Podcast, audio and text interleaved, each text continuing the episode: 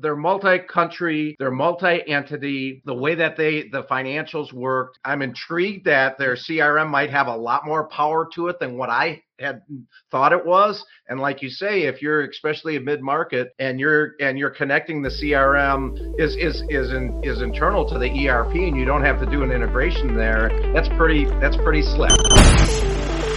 Growing a business requires a holistic approach that extends beyond sales and marketing. This approach needs alignment among people, processes, and technologies.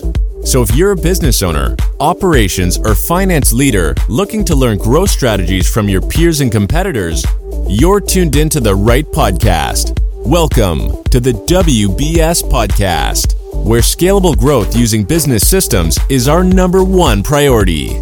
Now, here is your host, Sam Gupta. Hey everyone, welcome back to another episode of the WBS podcast. I'm Sam Gupta, your host and principal consultant at independent ERP and digital transformation consulting firm Elevate IQ. One thing is the most consistent about ERP systems is that you will always find surprises. And that is even true for systems that may be well liked or rated. Also, it doesn't matter how versatile a solution could be, their design would make them a natural fit only for certain industries. If you make assumptions about any ERP systems, it's likely to fire back. You might think that systems as well adopted as NetSuite may not have limitations and might work for most industries. Well, that is not true. While it's great for certain industries, it struggles in other patches. So what are the core strengths of NetSuite? In today's episode, we invited a panel of industry experts for a live discussion on LinkedIn to discuss major stories in the ERP and digital transformation space and an objective and independent review of NetSuite's capabilities. We covered several grounds, including their strengths in finance and global multi-entity capabilities. Finally, we reviewed their distribution and manufacturing capabilities and where they are not as strong, especially with their deeper manufacturing capabilities such as their bills of materials, costing, and scheduling. With that, let's get to the conversation. Hello, everyone. Welcome to today's show. And if you are joining for the first time, this is part of our industry series for which we meet every Tuesday at 5:30 p.m. Eastern. We pick one vendor or the solution that we review independently, and we always have a bunch of stories from the ERP and digital transformation market that we analyze critically. For today, we have a vendor called NetSuite, and that is going to be so exciting to dig into why companies love NetSuite so much. On that note, we are going to start with everybody's intros first, and then we are going to dig right into the story. If you don't know me, I am Sam Gupta. I am principal at Elevate IQ, at Elevate IQ, we are the independent ERP and digital transformation consulting firm. We help our clients with business process reengineering. Uh, it's going to be system selection, contract negotiation, enterprise architecture, system architecture, ERP project recoveries, and ERP implementation. On that note, I am going to move to Phil for his intro. Hi, Sam. Hi, everybody. Phil Kerper with Ringling Business Solutions. Uh, we help executive teams align their digital transformation processes with their core business plans. Um, I'm coming off over two decades in the C suite in mid market companies, uh, helping drive technology into those companies. And I've got a lot of uh, a lot of scars and a lot of background on ERP implementation and looking forward to the conversation today. Okay, amazing. Thank you so much for being here, Phil. Andy, can I ask you to introduce yourself next? Absolutely. Thank you, Sam. My name is Andy Pratico. I've been in the ERP business with specifically manufacturing small to mid-sized manufacturing companies for forever and uh, I have a lot of opinions in regards to why companies are successful and sometimes not so successful with ERP software. And I have a published book on those topics. And you might not agree with everything I say, but at the worst, I'll make you laugh. Okay, amazing. And uh, you're always fun to hang out with. Andy, thank you so much for being here. All right, guys. Uh, so we are going to dig into these stories for today. Uh, but if you are in the audience and joining for the first time, uh, if you have any questions or comments, make sure you are going to be posting them uh, on LinkedIn or YouTube, wherever you are watching. Our panelists are going to be watching all of your comments. They'll respond to you during the show. Or if we run out of time, then we will get back to you after the show. On that note, I am going to start with first story, and this is one of the biggest story that we have seen so far in the market, and that is always going to be if a company is going to select an ERP system, typically they don't publicize it as much. And this is the story coming from uh, Microsoft. Microsoft has chosen SAP S4 HANA platform for their ERP. And there are a lot of different layers overall to this conversation why Microsoft would decide to do that. So we are going to be discussing all of those layers. So number one is when we look at the, the market overall, if we look at the enterprise space, we always had just two players, SAP versus Oracle. That's a classic debate that was in the market. There were not the other solutions that were as localized or globalized or capable, at least for dealing with the large enterprises or the public companies, because they are going to have very different needs overall uh, in their capabilities. If you look at the cloud native capabilities, the majority of the analyst firms have rated Microsoft way higher in the list. Okay, sometimes Microsoft is ranked, ranked over SAP S4 HANA in the list that SAP S4 HANA. And by the way, there is a distinction here. In this particular case, this is SAP S4 HANA Cloud, which was always rated much lower in the list. And the reason for that is because everybody sort of in the market and the community felt that SAP S4 HANA Cloud was behind overall in cloud capabilities. Now, if the sizable company like Microsoft, which has I don't know how many employees, I don't know if there is going to be another organization that is going to be as big. I mean, there are only, I think they are probably in the Fortune 100, if my recollection is right. So obviously, if if they can handle the needs of Microsoft, any of the Fortune 100 company are probably going to be suitable for SAP. But before we conclude that, you need to understand that for an ERP, the industry functionality is extremely critical. In the case of Microsoft, Microsoft is a professional services firm. The need for the professional services firm is going to be very different than your traditional manufacturer, distributor, retailer. In Microsoft Dynamics 365 F&O, product is targeted primarily for the manufacturer, retailer, distributor. They do have a very strong PSA component as part of that, and they do sell to the professional services firms. So your assumption is going to be that any company that is going to be this big, why would they have such a massive uh, news for their own ERP? Now, uh, here, when we look at the news, here they're saying Microsoft has chosen to adopt the RISE with SAP solution on Microsoft Cloud, shifting the company's SAP ERP software systems to SAP S4 HANA Cloud. Private edition. Microsoft is the first public cloud provider to adopt RISE with SAP internally to transform some of its law SAP ERP deployments. Now, pay attention to the words here. So it's saying transform some of its SAP ERP deployments. So I don't know if the entire corporation was on SAP. Maybe they were partially on SAP, partially on, and that is the nature of most enterprises. They are probably going to have multiple deployments, multiple ERPs. So I don't know, but I mean, if this is going to be such a uh, big news, I don't know if this is the overall corp-wide announcement that uh, they are using the SAP for consolidation. But for the organization like Microsoft, you probably need the financial control, the Sarbanes-Oxley functionality that we reviewed last time when we reviewed SAP S4 HANA and we knew that you know SAP S4 HANA is going to be far superior solution for these massive companies because they are going to prefer the financial control over the operational functionality. Microsoft 365 F&O may be great solution for let's say if they are not public uh, firm, they are not as large. It could be a great solution for the operational functionality. But if you are purely buying for the financial functionality, SAP S4 HANA is probably going to have an edge. Here, they are also saying that these include SAP SuccessFactors solutions. Now, Microsoft does have its own HCM component, and they try to promote that a lot.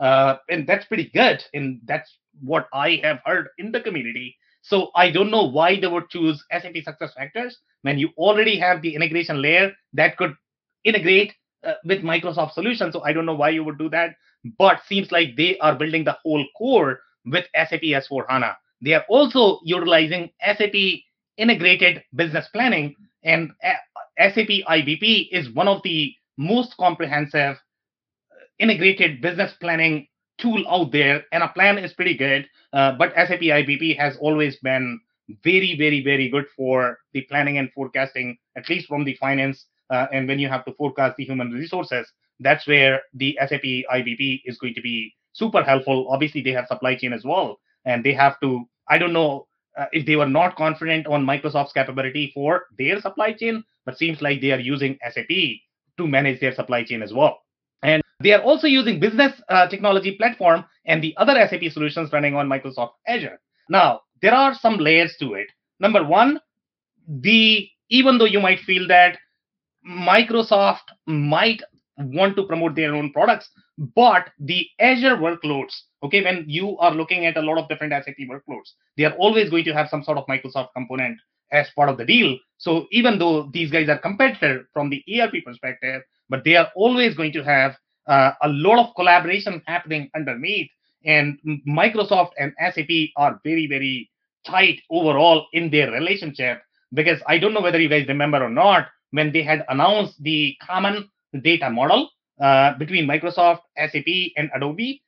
I don't know where that news is to be honest. Okay, it sort of disappeared. I don't know if they are still opening the floodgates uh, for that collaboration. That may be the next thing that may happen. Uh, but there was a news when SAP, uh, Microsoft, and Adobe were sort of trying to come together because they had the other competitors, which is going to be your Oracle, Salesforce, Microsoft. Uh, you know, is going to compete with Salesforce, so that's why these vendors were trying to align themselves with Oracle, Salesforce, and uh, uh, there are some more that are going to be in the Oracle and Java ecosystem. Here you have the companies and maybe AWS uh, because that's going to be Microsoft's comp- competition as well. So you almost have these two-party system in the ERP community, uh, which is very fascinating and interesting. So this news, to me, it's probably not a surprise, and the reason for that is because Microsoft is a massive enterprise. They have far deeper collaboration with SAP, and that's the reason why they have decided to go for it. It does not mean that Microsoft 365, Microsoft Dynamics 365 F&O is going to be better product or worse product than SAP S4 HANA. They all have their own places. But if you are a large enterprise, as large as Microsoft, then SAP S4 HANA probably is going to be a better solution for you for the financial control functionality. Now I can go to the next story. I can take any comments. I'm Sam. Uh, so according to the internet, 181,000 employees at Microsoft, 60% in the U.S. And that's a massive employee base to be able to handle in the HCM solution. And I don't know how well penetrated Microsoft's HCM solution is to be able to handle that kind of workload. And they are going to have far deeper compliance needs in many different countries. I don't think Microsoft Dynamics 365 F&O is localized and globalized as SAP. SAP has far deeper compliance, especially when you are looking for countries such as Europe it's a it's a different world altogether. And we are going to review all of that in NetSuite today, and that we are reviewing. If you want to operate in Europe, it's it, it's just very complicated geography. I think this just goes to show you that uh, how small ERP is in the whole Microsoft portfolio. They're so huge and they've got so many things going on. ERP is just one little section. Agreed completely. Yeah. And for them, they are always going to be caring for everything. For them, Azure is going to be the priority because that's where they make most of their dollars. The more Azure they are able to sell, in fact, the only reason why they are selling ERP is because they want to sell more Azure. Um, so they are incentivizing, their sales reps are actually incentivized to sell Azure. Uh, ERP is not their bread and butter, but for the ERP companies, they that's going to be their bread and butter. All right, guys. So if you guys don't have any other comments, I'm actually going to move to the next story. The next story is also coming from SAP, and this is the the old acquisition that we had covered in the past, and this is the SAP Signavio. So now I think that the integration is done, and this is very interesting overall what they are able to do. But again, I call this as more of the enterprise, uh, you know, problem. This problem is probably not going to exist in the SMB space. Uh, the enterprises have very different problems, and that's why the kind of acquisition that SAP likes to target, the capabilities that SAP likes to build, are going to be very focused on those large enterprises because they have very different problems. So here they are saying SAP today announced availability of experience driven journey to process analytics. The new offering correlates experience data from user surveys, whether customer, suppliers, employee with underlying IT systems. This is going to be giving companies the ability to understand how best to optimize their end to end business processes for both operational excellence and customer experience. Now, when you look at this story, it's slightly confusing because when they had acquired Qualtrics, or at least my assumption was that Qualtrics was for the customer experience analytics. That's what uh, you know did the the customer surveys, and that could actually get the customer experience data as part of your operational workflow. But then, okay, so what is Signavio again? so I was really confused when I looked at this story. But if you actually look deeper into the story, then you will know it's very different from how uh, what Qualt- Qualtrics is going to do. So here they are saying while business process management solution and typically the business process management, the BPM solution, they are going to be slightly at the process level. You know, there are many different solutions out there in the BPM space. Sometimes they like to sell themselves as enterprise architecture tool, depending upon who they are targeting. Sometimes it could be just the marketing messaging. Uh, sometimes they could be just the same tool. Sometimes they are branded as BPM. Sometimes they are branded as enterprise architecture. Okay, depending upon again the audience. So here they are saying while BPM solutions provide a starting point for managing change and underlying inner connectivity among operational systems, they often can can uh, you know paint a full picture, and that is right as well. BPM is going to give you the process map. It's going to give you your the business process perspective, the data perspective, the information perspective, the technology perspective. Great, okay. But when you are looking at correlating this with your data and figuring out, okay, what is really going to work for the customers, that's where the real gap is. And it seems Signavio is trying to solve all of that. So here they are saying by connecting experience data with operational data, our customers can now uncover the impact of process changes on end users and have the tools they need to optimize outcomes. When I read this, I feel this is exactly what Qualtrics did. But there is a subtle difference, I guess, you know, because this is more of the uh, overlaying data on top of BPM as opposed to overlaying it's simply gathering the data and combining that with your ERP. Yeah, I don't know where this is going overall, but seems like they might be able to do something to predict the outcomes of the customers. Here, one more comment that I have highlighted, which is going to be based on the success of the recently launched SAP Signavio Journey Journey Modeler solution and customer journey. Uh, when you look at more from the customer journey perspective, obviously there are a lot of different customer data platform out there. They do the customer journey mapping. So seems like this is going to be slightly different a different twist. So hopefully this is really going to be okay how i can bring that operational perspective and how your customer journey is going to be impacted because of your uh, tweaking of the operational processes i know it feels as if we are going all over the place but hopefully this can do something. Uh, SAP is expecting a significant uptake and will be working closely with its go-to-market partners. I don't know if you guys have any any comments unless I, I see the implementation. It's very hard for me to be able to comment if there is a real value to to something like this. Uh, I don't know. Phil, Andy, comments? Uh, you you did a good job on this one. When I read it, I was confused. so so you did a good job on this one. All right, guys. Any other comments? Otherwise, I'm actually gonna move to the next story. Okay, so we are covering some of these story, and these are the real story that I personally like because these are the stories where companies have already won, and we like to see if that is really aligned or did they really oversell.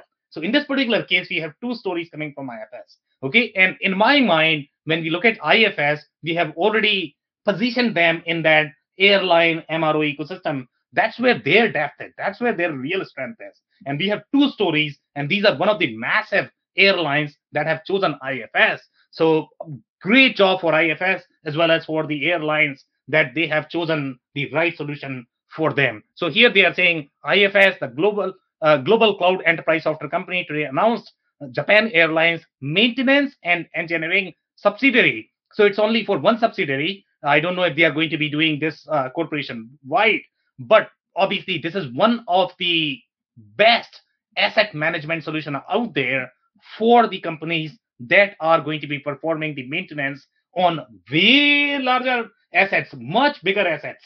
Okay, so the typically IFS is performing this on aircrafts, satellites, you know, oil wells. That's where IFS plays. So here they are saying this subsidiary has selected IFS to support fleet-wide long-range maintenance planning. Uh, the IFS solution will provide long-range planners with the unified information insights they need to quickly develop and share regulatory compliant fleet maintenance plans. Guys, now that's a big deal.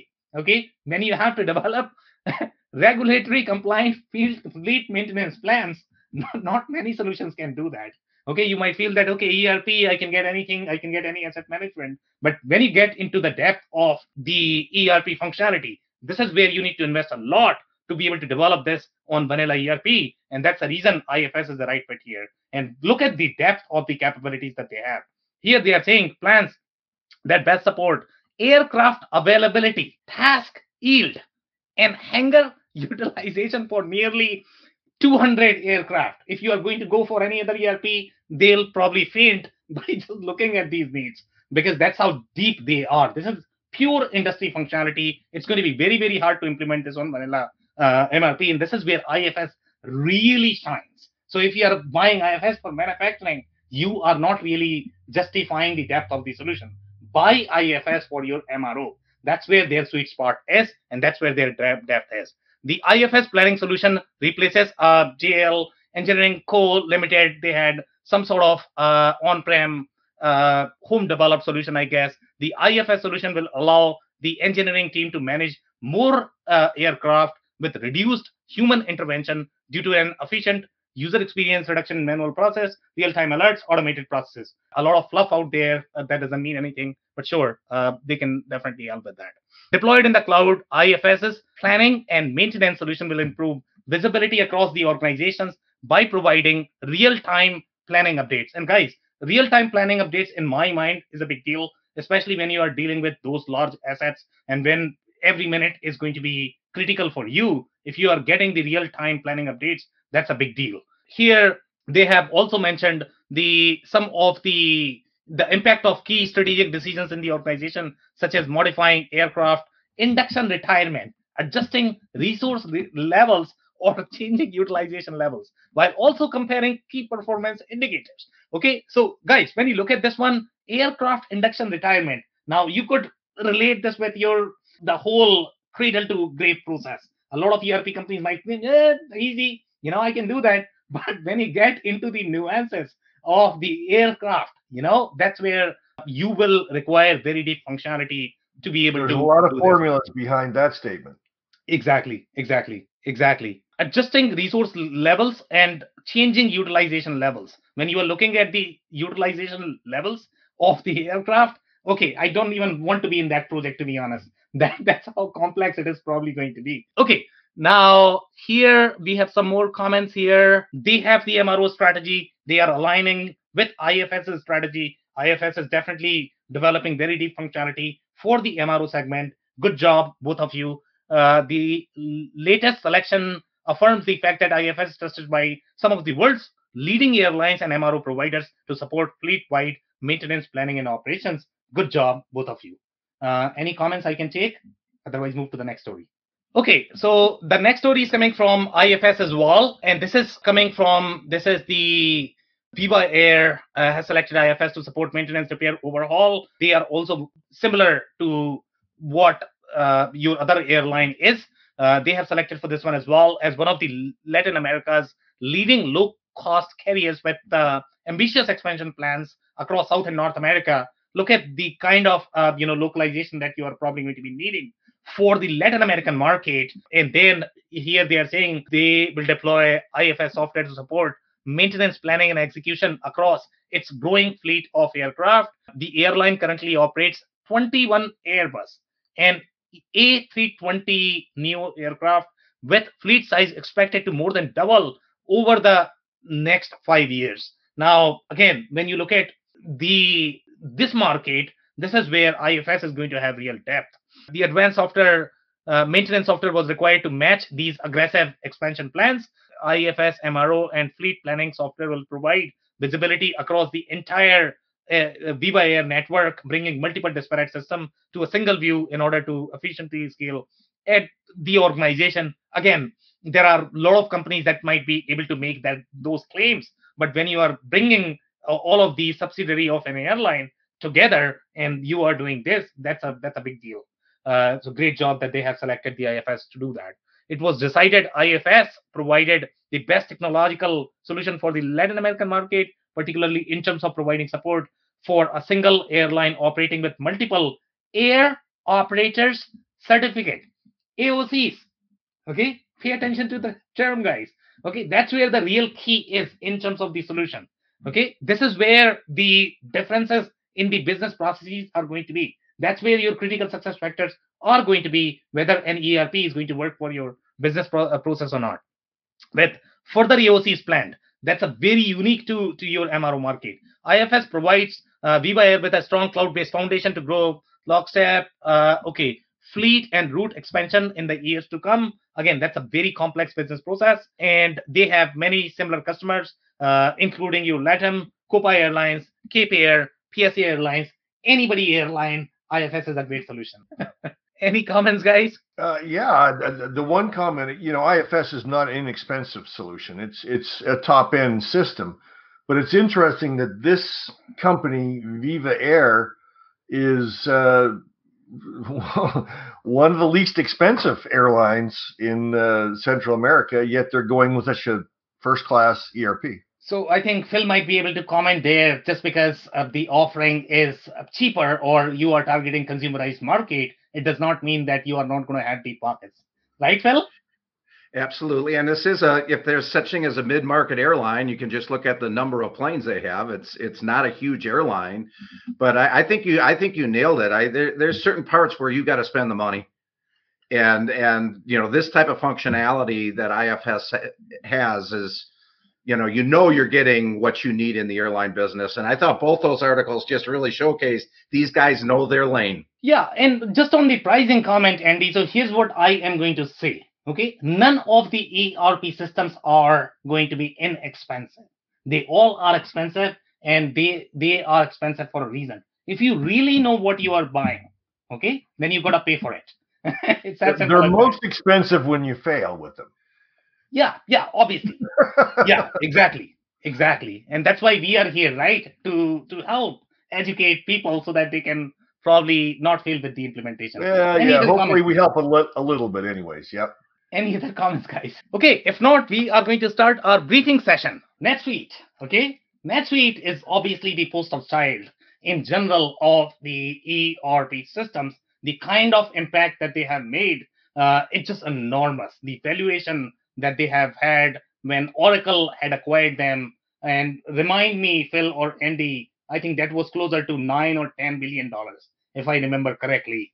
It was humongous valuation for a system like this when we had the comparable system, which is always, if you look at in the born in the cloud, cloud native category, there are only three systems. One is your NetSuite, the second is Acumatica, the third is Sage Intacct. Okay, Sage Intacct. Plex as uh, well. Sorry, what's that? Plex. They were born in the cloud, but they are very rarely marketed as born in the cloud because you know only three or four uh, get the. For example, yeah. I mean, Deacom is probably born in the cloud as well, but you will very rarely okay. hear them aggressively marketing themselves as no, born in the cloud. That's not their. That's not how they market. You're right. Exactly, exactly. So there are solutions in the market that are going to be cloud uh, native. It's not just these three, but these three are often marketed very aggressively that okay, we three are the born in the cloud. Okay, so going back to NetSuite, look, Sam, to answer your question, 9.3 billion with the B dollars. love it. Okay, 9.3. If you Phil, if you want to research on Sage Intacct valuation, that's probably going to be in millions. And if my recollection is right, I think That they were somewhere around 800 million or something like that. Now look at the the overall impact of NetSuite and Sage Intacct. They probably are going to have similar customer base, to be honest. Right now, NetSuite, I don't know how many customers they have. They are probably going to have more than 20,000. Okay, Sage Intacct is probably going to have more than 15,000. Uh, okay, Acumatica is not closer to both of them, but if you look at the valuation of Sage Intacct, it received NetSuite had received almost 10x uh, of Sage Intacct. If my math is right here, I'm extremely poor at that, but hopefully I, I could pull this off. Okay, so Sage's market cap is seven bill. Market I- cap. What was the money that Sage had paid? Oh, pardon me. Hold on.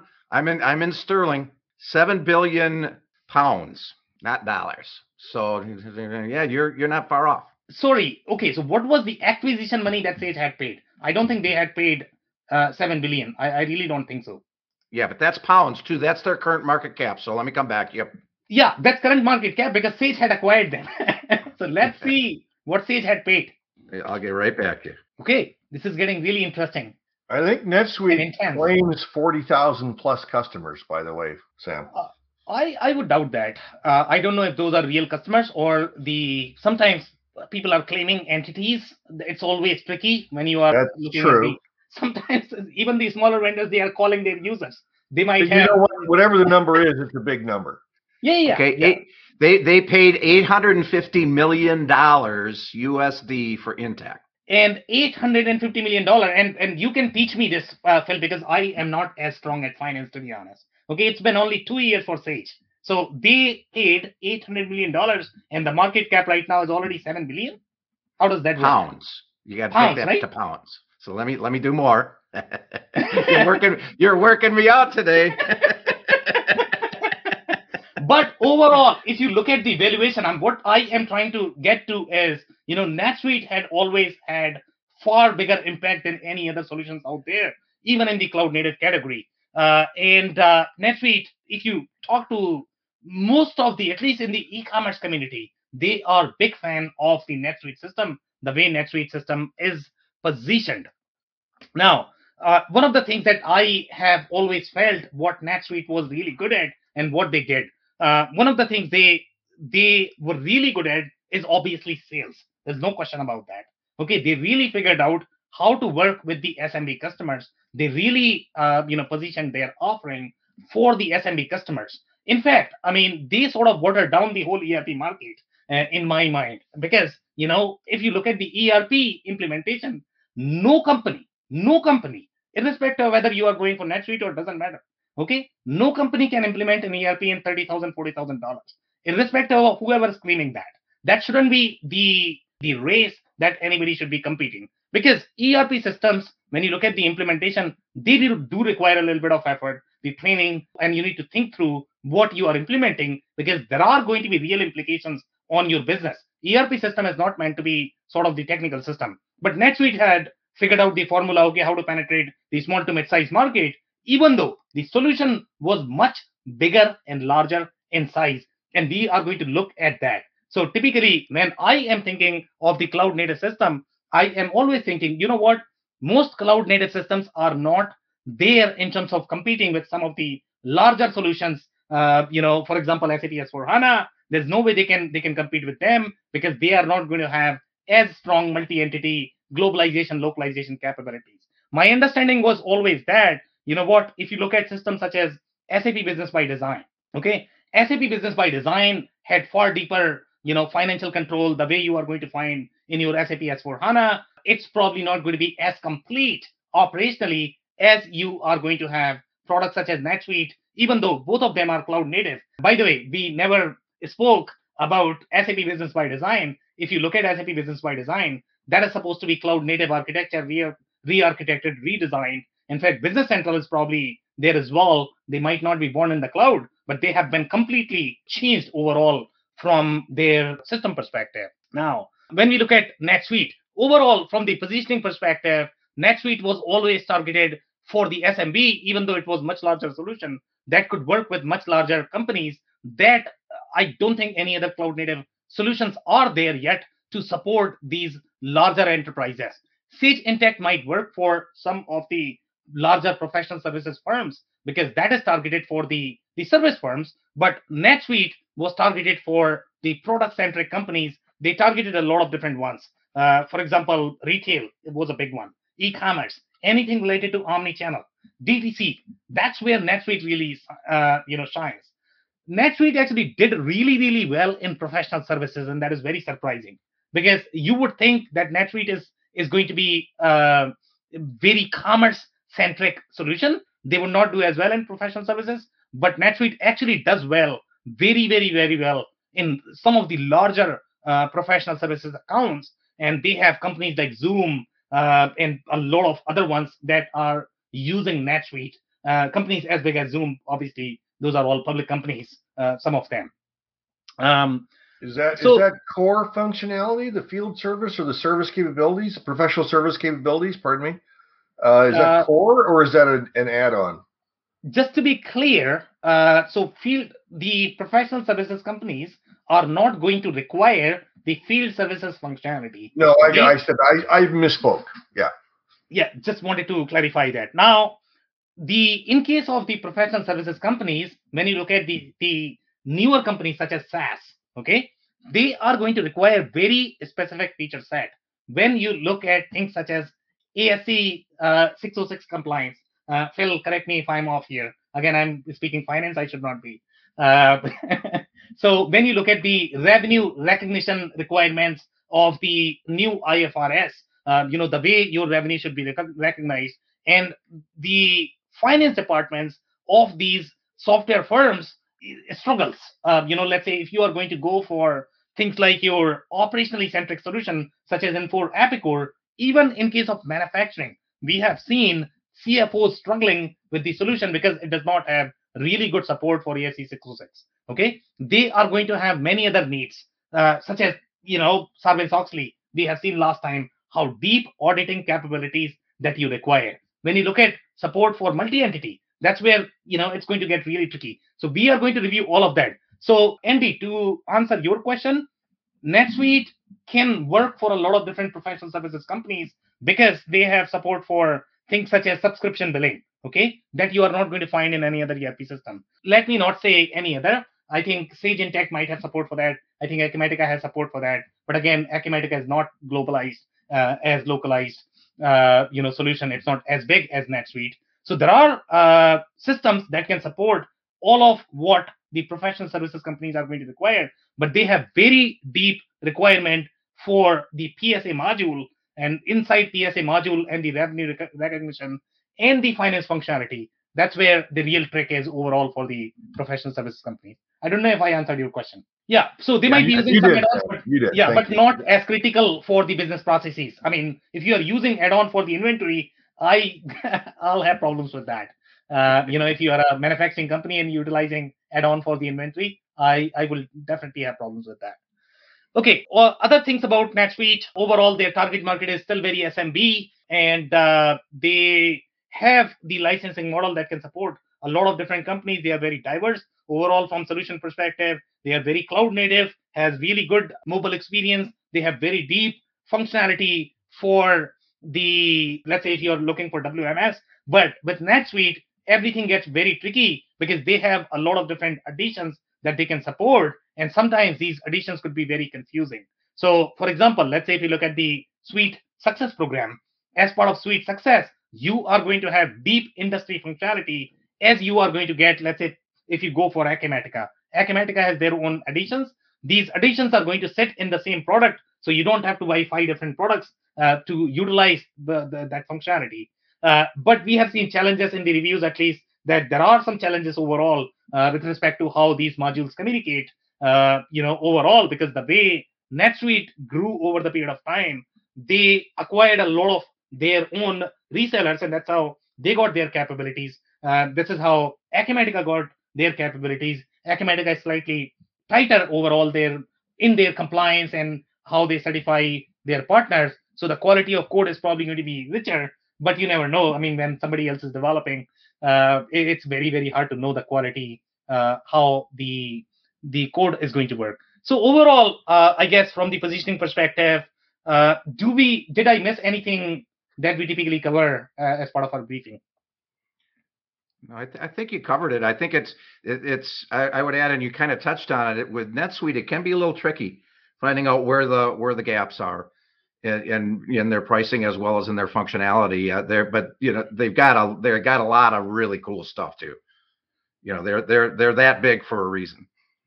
Exactly, and they are number one for a reason as well. To be honest, I mean they are definitely liked by a lot of customers, but we have mixed reviews. I would say when we check the reviews, there are a lot lot of complaints as well. So we are going to see where they are going to be good fit and where they are not going to be good fit. It's it's like most ERPs. It's when you they stay within their fairway and do what they're good at.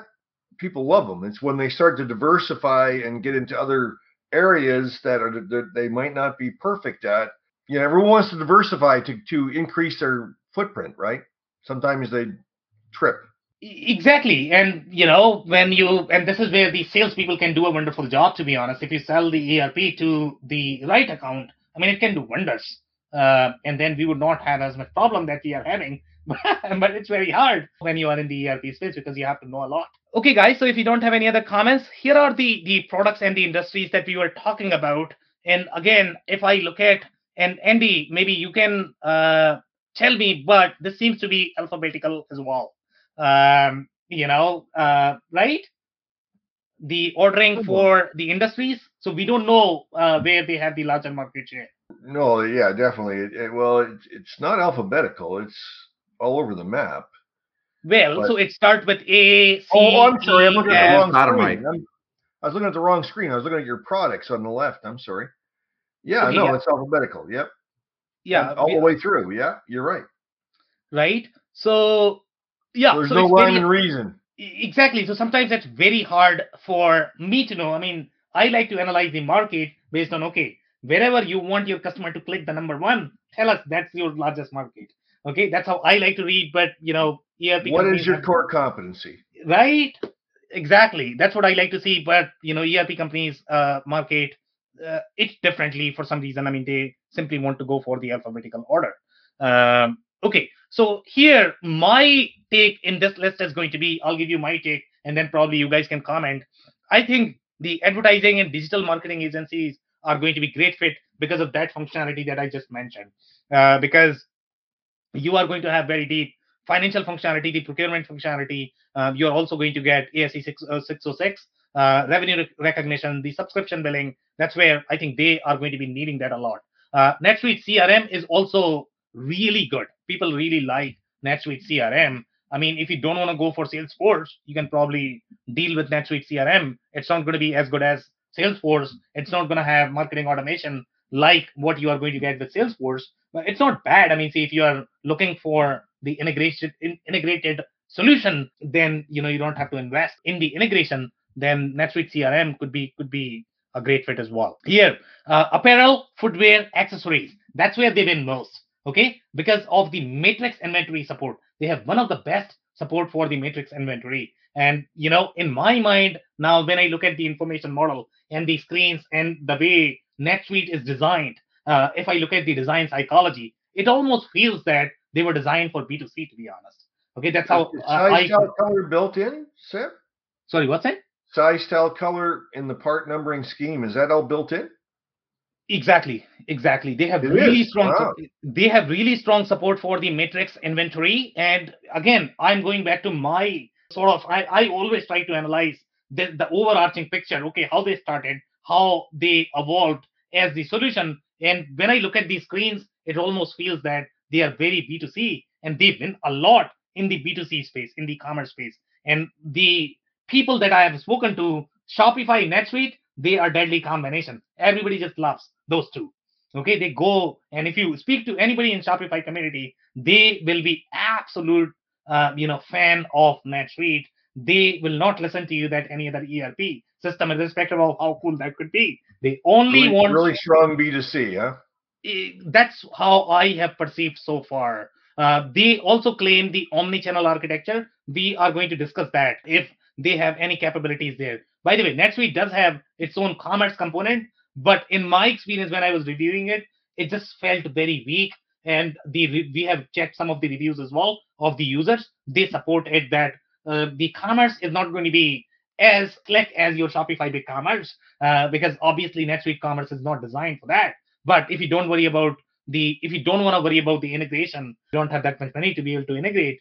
Uh, maybe you want to live with Suite Commerce. Uh, it's not bad at all. Here, then we are talking about campus stores. So now, commerce, retail, you will see a theme in these industries. Retail centric businesses, NetSuite does really, really well. The product is really designed for retail centric firms. And that's where you are going to see a lot of gaps when you look at the B2B sort of companies. You are going to see gaps in the product that you know they don't really have as much coverage right now for B2B. Why Here. do you think they specifically say campus stores and not just that one caught, that one caught my attention too. That is a niche market, and yeah. you're right. It is. It it, it reflects inventory, a uh, little distribution in B2C storefronts, but that one doesn't fit just on magnitude. Right. It's odd. Honestly speaking, I actually like right. it a lot. I like it a lot. You need to be that specific when you are in the ERP because each business and industry is going to require very specific expertise. In this particular case, they do really well with those campus stores, to be honest, because they have the professional services functionality as part of the same product, and then they have the retail functionality. Because when you are going to have these stores, you are going to have uh, you know, so you need to talk to the university. You might have many different loyalty programs that these students might be utilizing. So you have a very different workflow than your traditional commerce. So I actually like it a lot, to be honest, that they have really identified that as the uh, as their their target market. Yeah, I agree with that, Sam. It's just it's just uh, with that list, it sticks out as as I know. different. I completely agree. I, I completely agree. Uh, now the next market that we have is consulting. Consulting is good, definitely going to be right fit. They've been a lot in the consulting. Education, energy. Okay, Oracle target market. Oracle does really really well in the utilities, energies.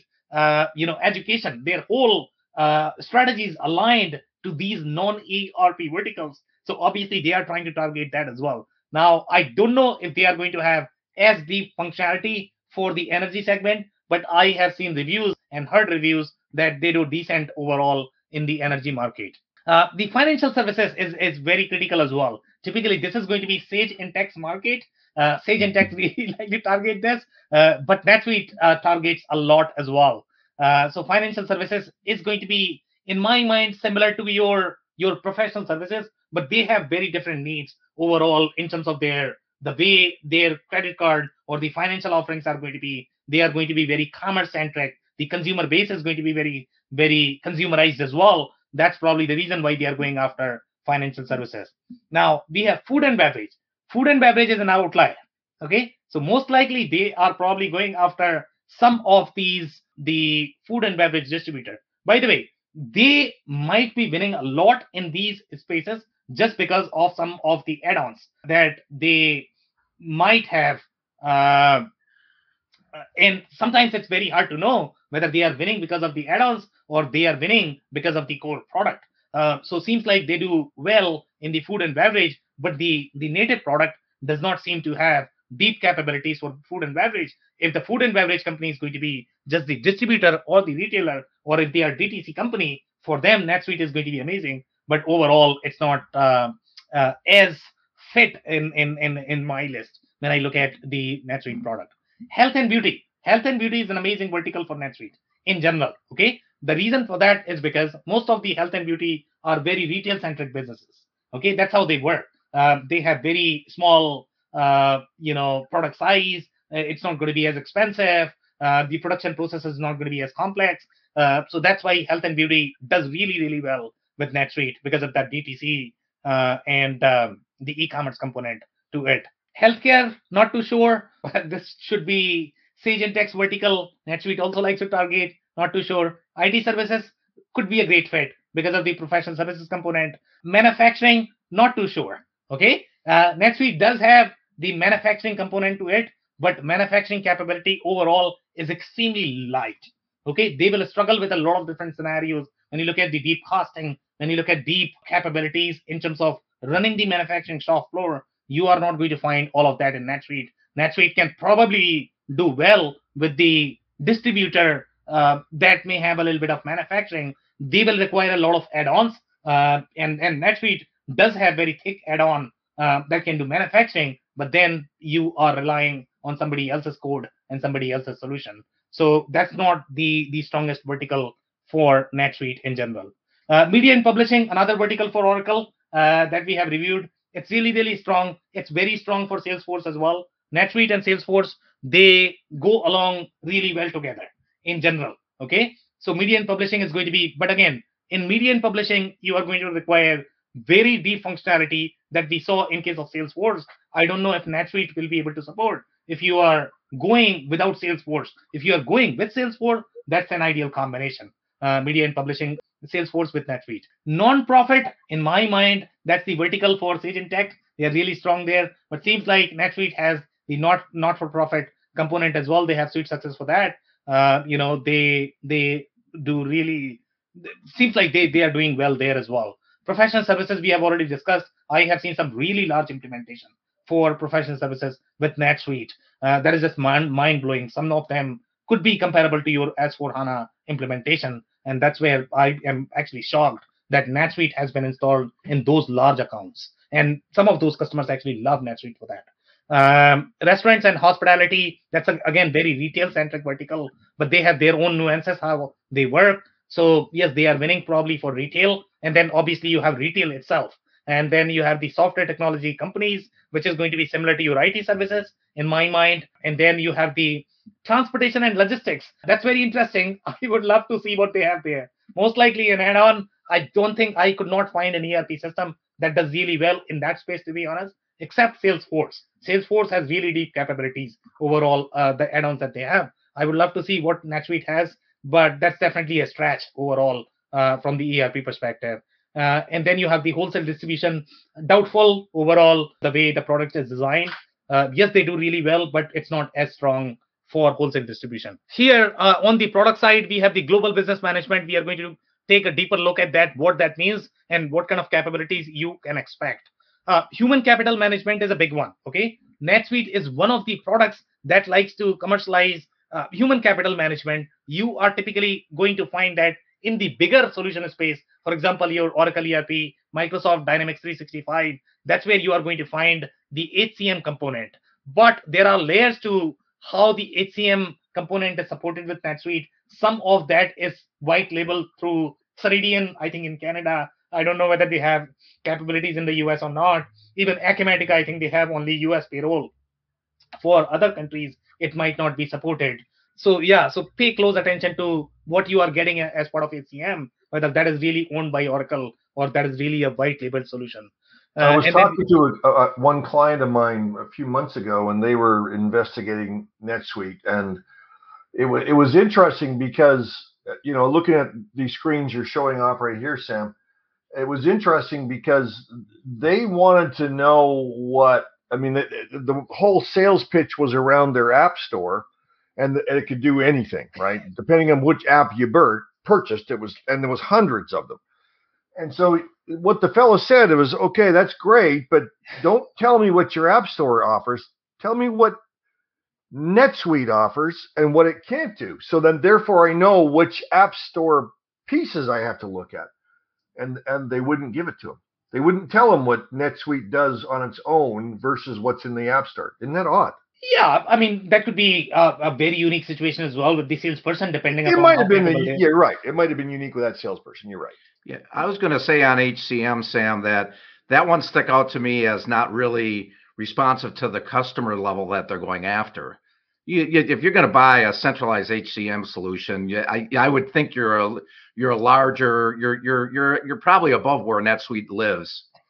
Is is my was my reaction when I saw that? Just a okay. more complicated a more complicated company. There's a lot of you, you can, you can do a lot of things to manage human capital without having it be part of your centralized ERP system. I, I completely agree, but we are going to look at the the kind of accounts that NetSuite is able to win. They are able to win really large accounts Okay, we are going to review that. So it's not just the SMB solution where you're going to have 100 employees and NetSuite is working. NetSuite has won in accounts where they have 10,000 employees. That's how penetrated they are, even in the larger. I think I saw something on that. There was a release, but it was surprising when I saw that too. They they secured a customer was maybe on their website. That that- that's learning for me that they're that they're successful on those larger accounts. And typically phil if it is going to be just one customer i'm very good at flagging that to be honest but in this case uh, you know they have a lot of customers that are really large uh, you know that is surprising that those large customers are able to really buy netsuite which is phenomenal to be honest okay so we are going to be talking about some other screens here so uh, we looked at similar theme in case of acumatica i don't know whether you guys remember this or not acumatica had uh, a couple of competitors listed i like this because you are at least telling what your position is in the market. Now, it could be all over the place. That's a different case. But these are the companies, these are the systems from where they are, or these are the companies with which NetSuite is typically competing. So, for example, they are competing with QuickBooks. Then they are competing with Microsoft. Now, they are not clear in terms of which solution are we talking about with Microsoft. Most likely Microsoft Business Central. Okay, I'm going to help Oracle NetSuite there. Now, the next thing that we have is Sage Intacct. Sage Intacct is the right fit. I mean, uh, NetSuite is definitely competing with Sage Intacct, but I don't see Acumatica here, which is a sh- shock. Okay, because you see QuickBooks, but you don't see Acumatica. That that's a shock because you should probably have Acumatica, or maybe Acumatica customers are not really switching to NetSuite. You know, that could be a possibility. That's why they probably don't. Now we have SAP. Now, SAP, I think you need to clarify that a little bit because this must be either SAP Business One, which must be on-prem customer. They are probably moving to cloud. That could be the reason why uh, they are moving to NetSuite. But you know, sometimes SAP S4 HANA, we have seen cases where customers have switched. Okay, but they did not like NetSuite uh, because of the they did not get the the kind of financial control that they were hoping to get that you would get with SAP. Again, for those large companies, the needs are going to be very different.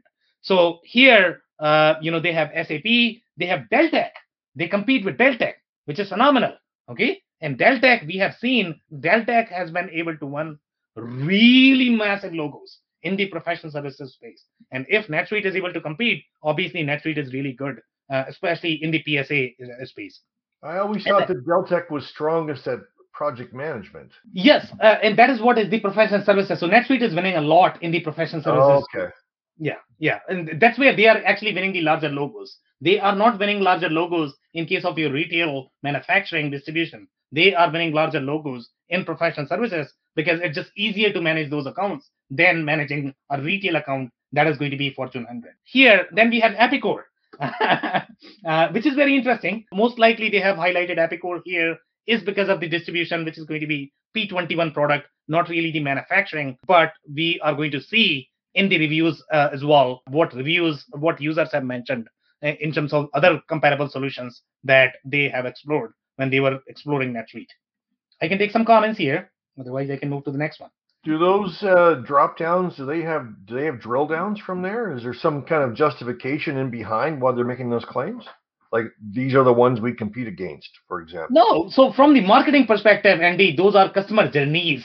Okay, so Okay. let's say if you are my customer, if 80% of the customer are buying NetSuite who are going to be on QuickBooks, I would like to have an option for those QuickBooks customers. So can I can educate them what they are going to get in NetSuite. So this is done from the customer. And as a marketer, this is how marketing is supposed to be done, to be honest. So this is a marvelous job. Okay. When you are trying to set those customer journeys, you wanna create the customer journeys for every single competing solution from where you are getting the customer. So wonderful job, NetSuite. You're really good at that in And identifying. Besides, those are probably keywords anyway. So when you're typing in the word Epicor or what at Microsoft, it's going to take you to NetSuite site. A little bit. I mean, obviously, those people are investing in marketing as well. It's not that they are just watching NetSuite play. you know, It's so a different it's a different question, but it's actually NetSuite comes up first in a lot of ERP searches. It That I've done. sure does. It, It sure comes does. up they they're buy, they're buying their Google words. They sure are. Yeah. So obviously, I mean, they are investing a lot in marketing. Obviously, they have deep pockets. There is no question about that. If a company is doing well, they are going to have sales and marketing funds. it only speaks for their success in my mind. Okay, guys, so this is where the real secret sauce of NetSuite is, which was mind blowing for me, to be honest. I was always thinking maybe they are localized in 10 countries, five countries, maybe they are not as big as some of the other solutions that we have in the market. But I am blown away with the amount of localization and the globalization functionality that NetSuite can support out of the box. You will be blown away with the multi-entity functionality that NetSuite has, to be honest. Okay, it is one of the best solution for those global companies uh, if they are going to be requiring a lot of multi-entity functionality in very critical countries where you are not going to find the cloud native solution or you need to de- default to either having two ERP system or going for mom and pop ERP system in, in those countries. That is the choice that you typically have. But NetSuite can support a lot. Okay, so two companies that have blown my mind is number one, Odoo. Odoo is very globalized solution as well.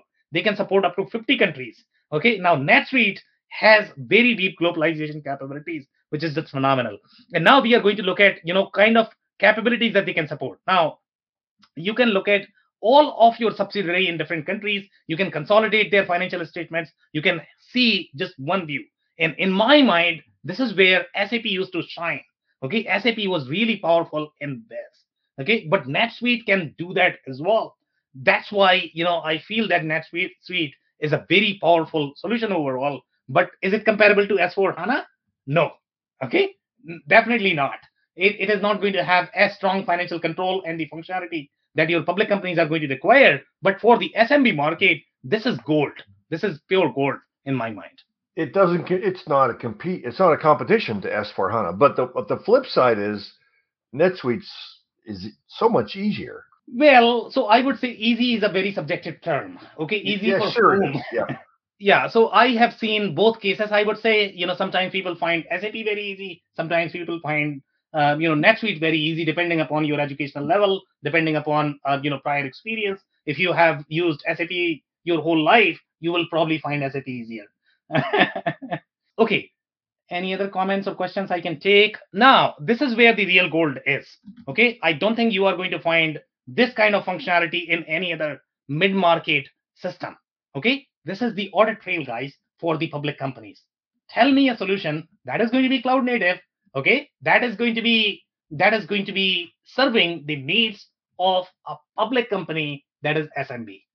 Okay, that's where the real gold is for NetSuite, and I don't know if NetSuite really likes to commercialize in that, but I'm just blown away. I don't think any other ERP system can really do that. They like to commercialize on a lot of different things, but this is very rarely commercialized, and that's probably the reason why a lot of public accounting firms they used to use Sage, Microsoft, but now they are using NetSuite a lot. One of the largest accounting firms. Uh, obviously, they, they love Sage Intacct, but they love NetSuite as well.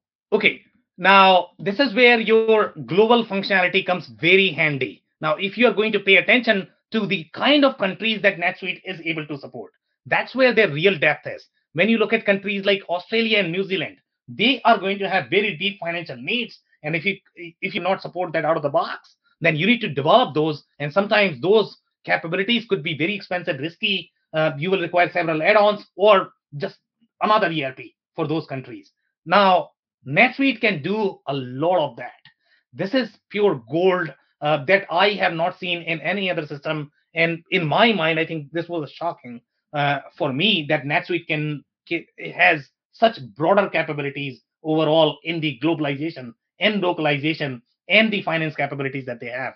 Uh, they have support in EMEA, uh, GL matching in some of the countries such as, and we looked at Sage as well. Sage was relying on another solution for France.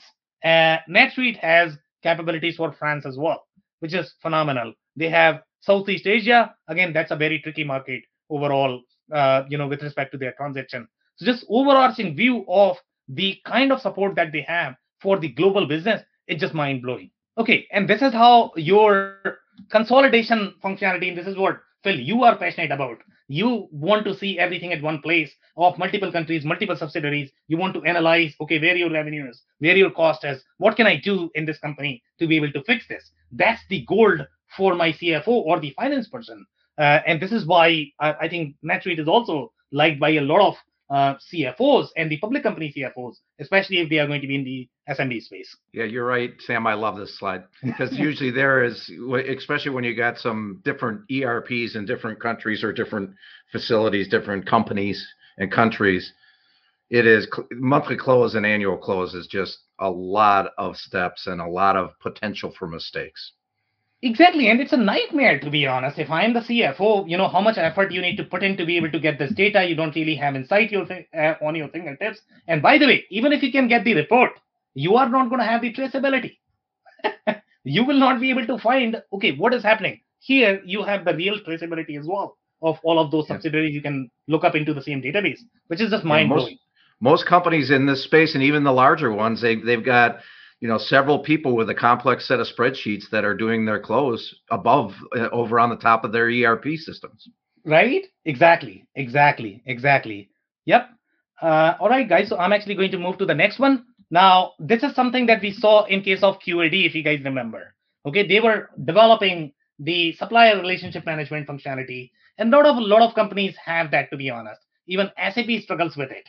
Okay? And i have seen real challenges with the SRM solution or the partner relationship management solution that is very rare to find in most ERP system. And this is where I think NetSuite is very CRM centric, very commerce centric. So that's the reason why they have uh, a lot of uh, you know SRM capabilities as well. Uh, so here they are saying joint selling enable resellers to place and track orders independently while still providing your internal sales staff with complete visibility and transparency. Pay both employees and partners on the same sales transaction, guys. Okay, that's typically very hard in general when you are going to have a lot of partners. Typically, ERP systems can't even identify, okay, what is a partner and what is a customer. It's some ERP systems are going to find it hard, especially if the partner is also going to act as the customer. They are also going to act as, I don't know how many different structure you might have in your ERP. So it gets very, very, very tricky there. Uh, but seems like sales uh, NetSuite has very deep structure in their object hierarchy, at least from the customer and vendor master perspective. That's the only reason why they are able to do all of this. Uh, otherwise, it would not be possible. Here they are saying. I, I got to say, I, this what this is a great slide again, and this because it's solving a problem that so many companies has as they've grown, where that they're paying out a commission or they're or they're breaking up where you know who's getting what, and it's outside system and it's a workaround and it's a complex magic spreadsheet somewhere and it's a royal pain. This is really, really nice functionality. Exactly. Or you are going to be relying on Salesforce to be honest, and then you are going to be paying a lot for the integration as well as for Salesforce. And by the way, it's not going to work. so yeah, so if you are getting that as part of one system, obviously that's going to be sweet. Here they are saying joint demand generation. This has been the problem for a lot of companies. We saw in case of QAD, I think they are trying to do a lot of that, but I don't think NetSuite is going to be good at the automotive sort of value chain. These guys are going to be good at when you are doing the joint planning, when you are an IT reseller. Okay, that's where their play is. It's a very different joint planning when you are an IT business and you may have multiple resellers versus when you are an automotive business and when you might have multiple distributors. These two are different things. In the case of NetSuite, they are going to be slightly more suitable to the IT side of business because that's where they have they have their depth. The partner commissions and royalties uh, automatically uh, process partner commissions. Again, commissions may be calculated based on same parameters used for employees, such as commission on sales, uh, quantities, profitability, or custom criteria. I'm pretty sure even NetSuite is probably running on NetSuite. Hopefully, they are not like Microsoft, uh, you know. And for their own business model, they probably need all of this functionality if they are really running on NetSuite um, that's another point to to be noted. Yeah, I like the joint selling, Sam, but that joint demand generation in the ERP, I mean, especially if you've got Salesforce or something on top or next to this, I wouldn't have that in the ERP. I'd be skeptical, but maybe there's something there that I'm uh, that I could learn. Yeah, but I mean, depending upon how much money you have and how much appetite you have to be able to take the risk. So here you are getting everything as part of your ERP, as opposed to worrying about the integration. If you're looking at even smaller integration, you you are looking at easily two hundred thousand dollars, three hundred thousand dollars. That's how much the integration is going to cost, not only in building, but over time you need to maintain that as well. So the tool set, the people involved, the internal capability. Yeah. So if you're getting that as part of the solution, uh, that's that's really good. Okay. Now this is where the weakness is in my mind. Okay. By the way, some strengths. substance. Okay, that I have not seen in any other ERP system. For example, when you look at the deep multi-entity functionality, Acumatica is going to claim that you know they are multi-entity as well. But multi-entity could mean a lot of different things. Okay, this is where the real depth is of the multi-entity functionality. So here on the item screen, what you are looking at is okay whether this item is going to be available in let's say you might have a country or you might have a subsidiary. So you have the centralized control to be able to manage these items. For example let's say if you look at medical device company okay if you are working with them you are approved let's say in the us but you are not approved in the europe so you want to make sure that europe is not seeing the medical device that is approved for the us otherwise it's going to be a chaos so uh, you know uh, if you are going to go for any other erp system that cannot support this natively you are going to be requiring a lot of custom integration and a lot of different systems and it's still probably not going to work so this is where NetSuite is really, really strong. Now, some of the other things overall, the, the unit of measure is great. Uh, the stock unit, purchase unit, sales unit, base unit, that's a very distribution retail centric functionality you are going to find in most distribution retail centric systems. Uh, by the way, they also have the sub item functionality. Okay, the item family functionality. That's a very different functionality for a lot of companies. Okay, a lot of systems will not be able to support that if you have the item family and if you're uh, doing the planning based on your item family for retail companies they typically need that the companies that are going to be retail centric this is where i feel the system is very retail centric overall uh, in terms of its, its, architecture and the way it, it is designed. I can take any comments? Yeah i can make it on this one too. I, I just think the the the ux is interesting because it's it's from from my taste i know that's personal taste it's almost like a hybrid between something a little bit more traditional and something a little bit more modern. You know with the way for example that they have the tabs across the top and the pull downs and that versus some of the maybe uh you know just prettier uxs this looks more functional to me I, I it appeals to me i would put it that way i know that's personal taste honestly speaking, I'm actually going to have to agree there, to be honest. Typically, in the cloud native system, I would expect slightly more organized UX experience. Again, NetSuite is a very cloud native system, but UX is not as organized as what we have seen in the other systems. Okay, if now this is where the weakness that probably is of the NetSuite. And this is going to be the pricing, overall demand planning. The pricing is all over the place as well. And this is where I guess, Phil, your comment related to the UX. If you're going to look at some of the other ERP systems, they are going to have slightly more organized functionality so that you can compute these pricing scenarios easily you can see all of different layers that are that you have in your pricing because obviously the pricing gets very complex when you look at industrial distributor distribution here it just seems all over the place by the way this is coming from the item screen so these are different feature set that you have for item right so in case of item you have the price breaks but then these are sort of the hard coded there is no sort of flexibility in terms of what you can do. So again, that seems very basic. But again, for retail companies, this might be okay. But when you look at the distribution companies, they are probably going to require much deeper functionality overall in terms of your customer groups, the warehouses, different locations, uh, you know, how the pricing is going to be affiliated with many different business objects. It just seems very basic in my mind. I don't know how companies are using. Now, the second thing is also for demand planning. If I look at my SAP, SAP is going to have 10, 10 different options for the demand planning when you look at the distribution planning. But in their case, they don't seem to have uh, the similar depth that I would expect for a system as big as NetSuite. Any comment? I can take those. And by the way, I mean, see, I just could not see manufacturing functionality to be honest, and a lot of different demo uh, YouTube demos that we were trying to explore. So I, it's very very hard to visualize how manufacturing is going to be done in this system they might have the manufacturing flavor but it just seems very it, it's it does not feel to be designed to the way the manufacturing object structure would work you know because it gets really complex when you're looking at BOM costing and how that is driving the pricing it is very different they have the app store Yep. Okay. Now let's look at some of the reviews and then we are going to validate whatever we claimed if that is aligned with the reviews or not. So number one review is coming from a company. This is the IT company 200 and 500 employee NetSuite good fit for growing companies. We agree with you. Here they are saying currently currently use it to manage transactions. processing basic financial reporting, balance sheet, cash flow, implementing budget, uh, budgeting and forecasting processes. Okay, I would say this is wonderful. Okay, NetSuite is, is really good at that. Okay, if you're using NetSuite for that.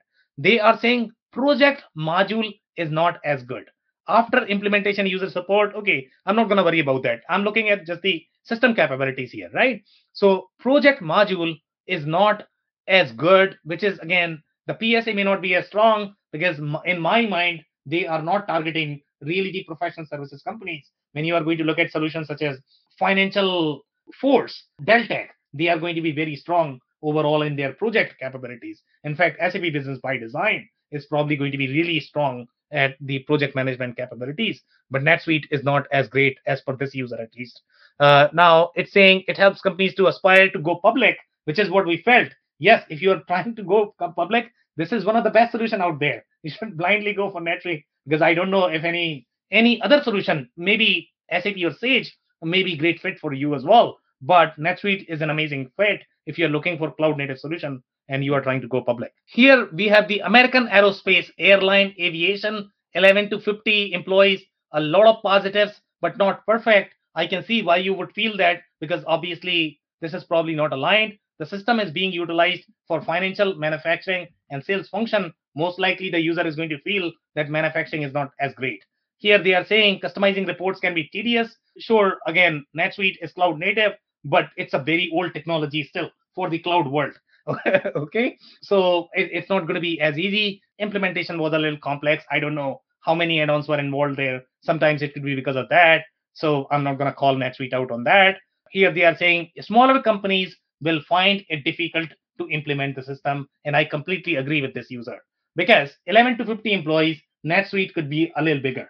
Okay, you probably are better off if you went for something like Odoo, okay, or ERPNext, or maybe Acumatica. Then you will find it slightly easier. NetSuite could be bigger just because of the the over bloated multi-entity functionality that NetSuite has. It's actually targeted for slightly upper mid mid-size organizations. Some more reviews here. Here they are claiming we grew our sales by 200% since implementing NetSuite CRM. Phil, you didn't like the CRM, but seems like they have done wonders uh, with the CRM, and I'll tell you why they have done wonders because of the connectivity of the systems, and they didn't have to break their bank overall in getting that CRM functionality, and that could be massive for retail companies for distributor when you are going to have built as part of uh, the the box. Here they are saying one of my favorite small customization was a workflow that creates a follow-up task in NetSuite when a customer's contact is one month from expiring. NetSuite has really strong the script flow module. You can do a lot of different workflow, but that you are probably going to find in most systems. Infor does it, Epicor does it. It might not be in their, their case. They are utilizing, I guess, JavaScript. JavaScript may be slightly easier for the e-commerce companies because they already do a lot of web development, and that's why e-commerce companies really love this because you can easily customize this. But uh, if you are going for Infor Epicor, you probably need to know a lot more before you can customize those systems. Here they are saying reports of all of the customers in the last 10, 20, 30 days that have not had a status change. If they are active pipeline, again, when you are uh, enabling those alerts, that's where uh, it could be tricky. By the way, they actually switched from HubSpot to NetSuite CRM, which is a very reverse move, the way I like to think of the market, because HubSpot is one of the best CRM out there, especially for the marketing automation piece why would somebody move to NetSuite CRM? I'll tell you the trick. Okay. Uh, the trick here is really the integration. And that's why these guys love it. Because when you are going to have HubSpot integration, again, I am going to restate my position. I have very little trust in the integration, very little trust in the IT systems. If I am getting that in one piece that is tested by thousand different organizations, my preference is always going to be that. So that could be the reason why this user actually liked NetSuite CRM over HubSpot, even though HubSpot may be far easier, far better documented, far better tool, but you will like NetSuite CRM just because of that integration. Okay, uh, your company should have annual revenue of at least 4 million. I completely agree. Do not deploy NetSuite unless you have 4 million. Please don't. Okay, run it manually, uh, use Odoo, use QuickBooks, do whatever you have to. Sorry, NetSuite uh, before you are 4 million in revenue. Uh, you will need to use NetSuite as your ERP to make it sense for again Uh, if you use it for ERP, then CRM integration, uh, great fit. Now, the next story that we have or the review that we have is going to be from the uh, media and entertainment company. And guys, pay attention to this one 10,000 employees. 10,000 employees are not there for the company that was doing retail or distribution. Media company. Now, this is where they are really fit. So, we use NetSuite as the main ERP across over 50 subsidiaries. Can you believe this?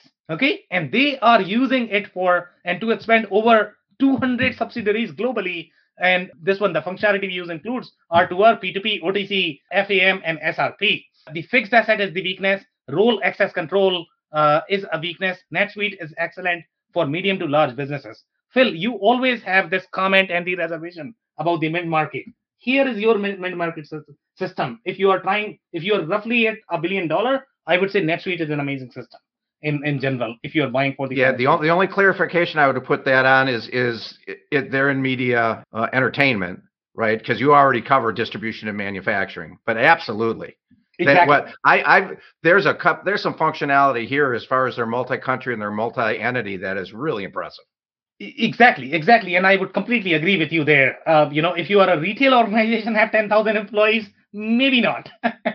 okay, so some more we can discuss, and then we can take some more comments from you guys. So here they are saying good for retail companies, not so good for medical device companies. Uh, by the way, we have not seen any manufacturing so far, just a little bit of manufacturing. So obviously they are not winning as much uh, in the manufacturing space. So here, this is the biotechnology company. They didn't like NetSuite. Uh, you know, NetSuite ERP is mainly manufacturing tool to monitor inventory levels uh, and manage bills. I don't know how that is manufacturing. Uh, I think it's okay for retail companies, but not acceptable by any companies that do their own in-house manufacturing. It does not have proper lot numbering capability, and that's where the water is slightly deeper, I would say. And that's where I found it slightly harder to believe that NetSuite does not have those deeper capabilities when it comes to pricing, lot numbering. Uh, I just don't know why they don't have that. Maybe it was designed to be, as she is saying, for more of the retail, uh, you know, companies. They probably don't require all of that, uh, and that's why it is probably lacking in those areas. Uh, then it is saying, which makes it necessary to monitor lot numbers outside of the NetSuite ERP to prevent duplication. Again, crazy. Uh, if you are medical device company, please, please lot number is is lifeblood for you.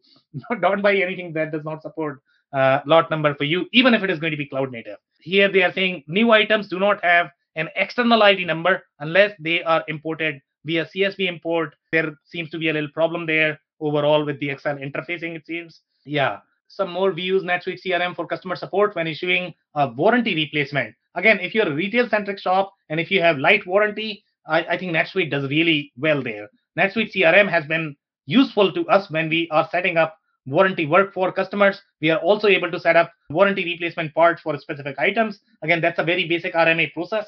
I don't know uh, that should be supported by most ERP system, but seems like there is something going on there that this person really likes that. Uh, revenue based order versus warranty based order. Again, very simplified RMA process. Most ERP systems should be able to support unless you are looking at very basic ERP system that is not designed for that not as user friendly for customer service agents. Again, if you're looking at a ticketing system, you might find them easier. Uh, ERP is obviously going to be a little harder. So, but you know, if you want all of that information and data, you need to deal with the complexity. That's pretty much it for the presentation. Now we can take some comments from you guys. Well, you've already mentioned this a few times, Sam, but uh, you know, I didn't. I mean, other than very, very high level. I didn't notice anything to do with manufacturing. It was very hard for me to find any manufacturing functionality, to be honest. Except uh, in that drop down under M on the alphabetical list. That's where it mostly emphasizes manufacturing is on that drop down. Yeah, I mean they do have the SuiteSuccess for manufacturing. Again, I don't know how deep that okay. is unless we look at the demo and the screenshot and see how deeply. I mean, Acumatica is an amazing solution to be. And is that built into NetSuite, the SuiteSuccess for manufacturing? Yeah, yeah, it's going to okay. be the manufacturing addition, but I don't know how capable that is. They have a lot of partners. They typically like to direct the manufacturing customers to one of the partners. So I right. don't know how deep the. And again, when I say depth, I'm looking at at least give me BOM, give me the costing, at least give me the scheduling. Okay, basic data entry. Can I do that? I mean, at least you should be able to do that and I don't know if the the native NetSuite can do at least all of that. I'm not looking at the complex manufacturing functionality where you are looking at deeper BOM manipulation. Uh, you are looking at deeper change orders, uh, deeper you know, deeper yeah. processes. We are not Yeah. even talking Or about that right advanced now. Features, the basic stuff should be there. Yeah, super. You know, basic. I that relates to that was- that. Sorry, go ahead. Sorry, Andy, go ahead. I was just going Oh. to say, I mentioned I was talking to this company a few months ago that was investigating NetSuite and and this whole thing about the App Store and how they wouldn't really, and it might have been the salesperson, you're right, but they wouldn't really expose what was in the App Store versus what was in the core, and it was like this whole muddy thing. But one of the things he did fi- he did uncover because this was a Canadian company was that if you had it's so weird so if, if you had multiple entities multiple financial entities one in Canada, one in the US. So therefore, currencies, separate currencies, that was an add-on. It cost extra. That's Uh, unusual given the local the local flavor they had on that one slide. Yeah, I know. I yeah, know. They even sometimes talk- that could they be even- one-off experience, to be honest. So I don't want to base, uh, you know, our commentary based on that. Yeah, I understand. I understand. Yeah. So so I I there's some things here that are that are super exciting. Uh, And and uh and and by the way, I was going to mention demand planning was also as light of demand planning pages I think I I've know, ever but it seen. said demand planning. though. So that's also a tell on what's going on with manufacturing and inventory management. But that was right? Probably got- demand planning for distribution, though. Is what Yeah, Even it for had- distribution, you need more, right, Phil? you need Oh, more. absolutely. That thing had four drop downs. There's no way you can do demand planning with that screen. But but I digress. They, they're uh, they're they're they're multi uh, country. They're multi entity. The way that they the financials worked.